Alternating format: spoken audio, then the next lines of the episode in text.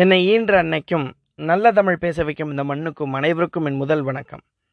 அச்சமில்லை அச்சமில்லை. இந்த ரெண்டு வார்த்தை சொன்ன உடனே நம்ம யாரை பற்றி பேச போகிறோன்னு யாருக்கு தெரியுதோ இல்லைங்க. நைன்டிஸ் கிட்ஸுக்கு கண்டிப்பாக தெரியுங்க. ஏன் இதை பற்றி சொல்கிறேன்னா நான் நைன்டிஸில் நாங்கள் ஸ்கூல் படிக்கிறப்ப பார்த்தீங்கன்னா எல்கேஜி யூகேஜியில் ஃபேன்சி ட்ரெஸ் காம்படிஷன்னா நூறு பேரில் ஒரு பத்து பதினஞ்சு பேர் பாரதியாராக வருவாங்க. அந்த ட்ரெஸ்ஸை பார்க்கும்போதே அவ்வளோ வீரமாக இருக்கும் அப்படின்னு நிறைய பேர் பேரண்ட்ஸ் எல்லாம் கூடி நின்று சொல்லிகிட்டு இருப்பாங்க. அது ஒன்று போதுங்க நம்ம அந்த பாடல் வரியோட அந்த பாரதியாரோடைய பெருமை என்னன்றது அந்த அந்த ட்ரெஸ்ஸுலேயும் அந்த வீரத்துலேயும் நம்ம தெரியும். இப்போ வரையும் கூட யாருக்காவது நம்பிக்கை இழந்து யாராவது இருக்காங்க அப்படின்னு கேட்டிங்கன்னா அந்த அச்சமில்லை அச்சமில்லை அந்த கவிதையை படித்தாலே அவங்க மனசு ஃபுல்லாக நிறைஞ்சு நிற்கும் அந்த நம்பிக்கை. அப்படிப்பட்ட பாடல் அது. இந்த அச்சமில்லை அச்சமில்லைன்னு அவர் ஒரு கோணத்தில் சொன்னார்.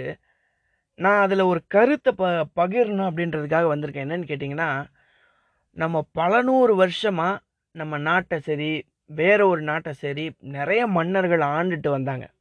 ஆனால் எல்லா மன்னர்களையும் தாண்டி அலெக்சாண்டர் த கிரேட் அப்படின்னு சொல்லி அவரை மறுபடியும் மறுபடியும் நம்ம பேசுறதுக்கான காரணம் என்னன்னு நான் யோசித்து பார்க்குறப்ப அவருடைய தனிமையாக இருக்கக்கூடிய தனித்திறனான அந்த லீடர்ஷிப் குவாலிட்டியை பற்றி தான் நான் சொல்ல வந்தேன்.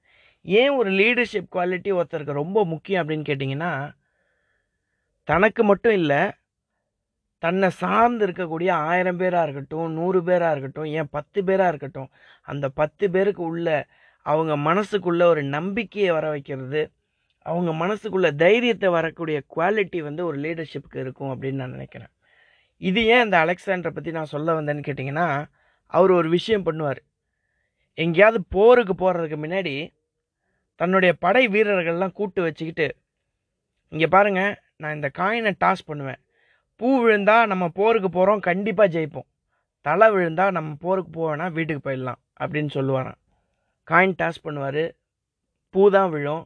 போருக்கு போவாங்க ஜெயிப்பாங்க. இது மாதிரி பல நாள் பண்ணிகிட்டு இருந்தாராம். கடைசியில் அந்த காயினை பார்த்தீங்கன்னா யாருமே திருப்பி பார்க்கல. ரெண்டு சைடுமே பூ தான் இருக்குமா.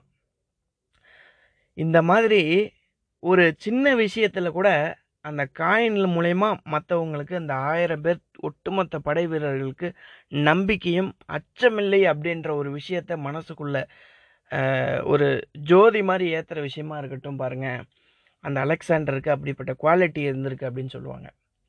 நான் இதை இன்னொரு கோணத்தில் அணுகலாம் அப்படின்னு நினச்சப்ப மக்கள்கிட்ட இப்போ ரீசெண்டாக பார்த்தீங்கன்னா அவங்களோட அச்சத்தை பயன்படுத்தி காசு சம்பாதிக்கிற கும்பல் அதிகமாகிடுச்சு எப்படின்னு கேட்டிங்கன்னா உங்களுக்கு பேய் பிடிச்சிருக்கு பிசாசு பிடிச்சிருக்கு சூனியம் வச்சுருக்காங்க அப்படின்னு சொல்லி நல்லா படித்தவங்கள கூட ஏமாற்றி அவங்கக்கிட்ட ஐம்பதாயிரம் அறுபதாயிரம் ஒரு லட்ச ரூபா கூட வாங்கக்கூடிய ஆட்கள் அதுக்கு ஏமாறக்கூடிய ஆட்கள் கூட இன்றைக்கி நிறைய பேர் இருக்காங்க. அப்படி ஒரு வேதனையான சம்பவம் நம்ம உலகத்தில் நடந்துட்டு தான் இருக்குது எல்லாத்தையும் தாண்டி அச்சமில்லை அச்சமில்லை அப்படின்னு சொல்லி பாரதிக்கு அவருடைய முழு திறனை அந்த கவிதையில் வரக்கூடிய முழு திறனை வாழ்ந்து காட்டிட்டு போன ஒரு இருபத்தி ஒரு பையனை இருபத்தி ஒரு வயசு பையனை நினைக்காம இந்த தலைப்பை விட்டு கடந்து போகவே முடியாதுங்க. அவர் தான் பகத்சிங் ஏன் அவரை பற்றி சொல்கிறேன் அப்படின்னு கேட்டிங்கன்னா அந்த இருபத்தி ஒரு வயசில் நாம் என்ன பண்ணிகிட்டு இருந்தோம் அவன் என்ன பண்ணான் அப்படின்றத நான் யோசித்து பார்க்குறப்ப எனக்கே ரொம்ப வெக்கமாக இருக்குங்க. ஏன்னு கேட்டிங்கன்னா அவன் சாகிறதுக்கு ஒரு மாதத்துக்கு முன்னாடியிலேருந்து அவன் வெயிட்டை கேல்குலேட் பண்ணாங்க. அப்போ அவனோட உடல் எடை ஏறுச்சு. ஏன்னு கேட்டப்போ அவன் சொன்னான் நாட்டுக்காக சாக போகிறேன்ற சந்தோஷத்தில் என்னுடைய உடல் எடை ஏறுது அப்படின்னு சொன்னான் அதை விட முக்கியமான விஷயம் என்னன்னு கேட்டிங்கன்னா அவனை தூக்கு மேடையில் நிப்பாட்டிட்டு ஆப்போசிட்டில் ஜட்ஜு நிற்கிறாரு ஜட்ஜை பார்த்து நீ ரொம்ப லக்கியஸ்ட் பர்சன்ரா இந்த வேர்ல்டில் நீ ரொம்ப லக்கியஸ்ட் பர்சன் அப்படின்னு சொன்னானா. ஏன்னு கேட்டப்ப சாகும்போது கூட தைரியத்தோடு இருக்கும். ஒரு மனுஷனை தூக்கு மேடையில் ஏற்றக்கூடிய வாய்ப்பு உனக்கு கிடச்சிருக்கு இல்லையா? நீ லக்கியஸ்ட் பர்சன் அப்படின்னு சொன்னானா. சாகும்போது கூட அவனோட தலையில் முக மூடி இல்லாமல் தான் அவனை வந்து தூக்கு மேடையில் ஏற்றினதா நம்ம எல்லாருமே படிச்சிருப்போம். அப்படிப்பட்ட ஒரு மனிதன் தான் அச்சமில்லை அச்சமில்லைன்னு தன்னுடைய வாழ்க்கையவே வாழ்ந்துட்டு போனதாக நான் பார்க்குறேன் நல்ல வாய்ப்புக்கு நன்றி சொல்லி விடைபெறுகிறேன். நன்றி வணக்கம்.